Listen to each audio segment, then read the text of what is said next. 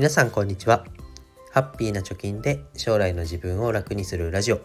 ハピチョキ今日もやっていこうと思います。このラジオでは子供の教育費を10年かけて貯金ゼロから1000万円まで貯めるぞということで日々発信をしております。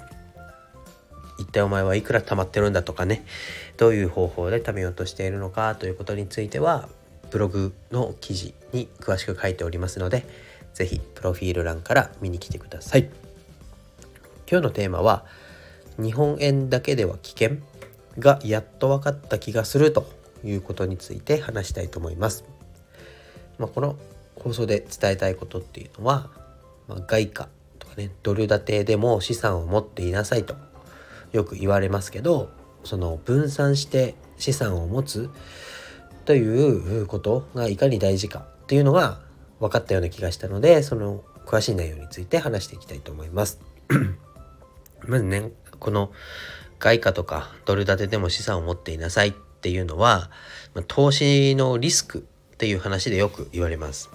で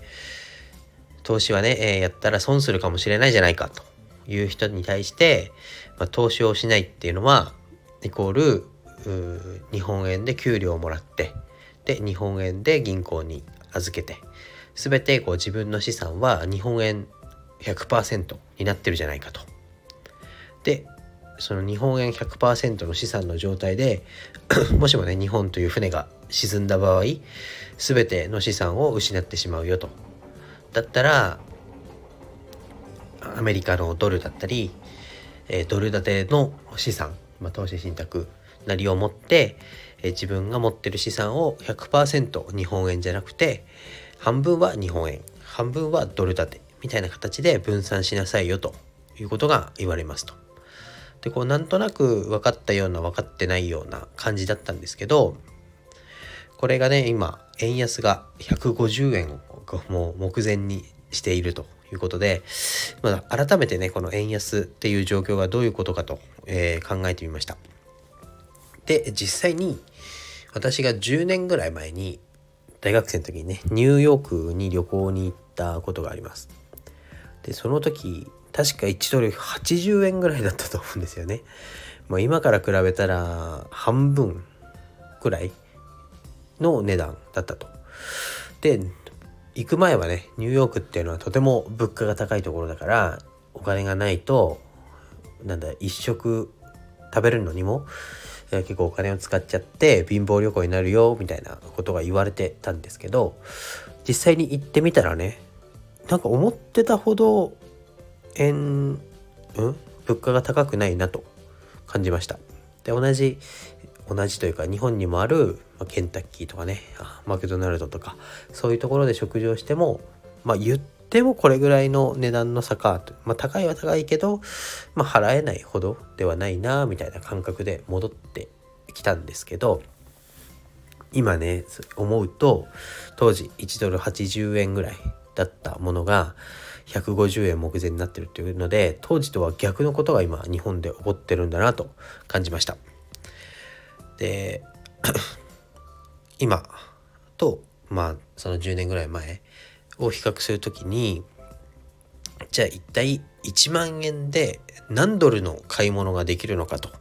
逆の立場で考えてみました。そうすると2011年ぐらいは1万円をねドルに両替をした時には132ドル分のお買い物ができました。しかし今は1万円を両替しても67ドルしかもらえないということでこれもほぼ倍ぐらいもらえるドルの金額が倍というかね半減してるというところかなと思いますなんで今日もね新型の iPad が4割も値段が高くなって6万8800円になってたよってなんかそんなことニュースで出てましたけどまあ、これもうなずけるということで、まあ、1万円しか、1万円で間違えた。1万円で買えるドルが132ドルだった10年前に比べて、今は1万円で67ドルしか買えないわけですから、それは値段がね、倍になっても不思議なことはないと。まあ、ドルベースで見たら、ほとんどね、同じ価格で売っていても、日本円に換算したら倍ぐらいの値段になってるよね、みたいな。うんそりゃそうだよなとなんかこう自分の旅行の記憶と今の状況を重ね合わせることでなんとなくこう理解ができたというところで、えー、今日は話をしました。でねなんかこう今は円安だからこういう話ができるんじゃないかとまた10年前みたいに円高になったらどうするんだという反論があるかと思いますけれどもまあ、為替っていうのはねある程度一定の範囲で推移しています。まあ、過去を見ても、まあ、ドカーッと円高になることもあれば徐々に円安方向に向かってで今回みたいにかなり極端な円安になるこれがね多分、まあ、いずれはね円高方向に向かっていってこうバランスをとってくるんじゃないかと思いますけれどもその時々によって、まあ、円安とか円高っていうのは変動するんだとずっと円高ずっと円安みたいなことは、えー、なかなか起こらないんじゃないかっていうのが言われてますよね。なので、まあ、どっちに触れてもいいように極端に円だけで資産持ってますとかドルだけで持ってますじゃなくてあらゆるところに分散していくことで、え、その時々によって極端に自分にとって不利な状況っていうのは起こりづらいのかなということが分かりました。なので投資を始めた時は分散分散とね長期積み立て分散みたいなことを言って分散って何だとあんまりしっくりきてなかったんですけどこの今回というかね今の状況を踏まえてで、えー、そうだねマックの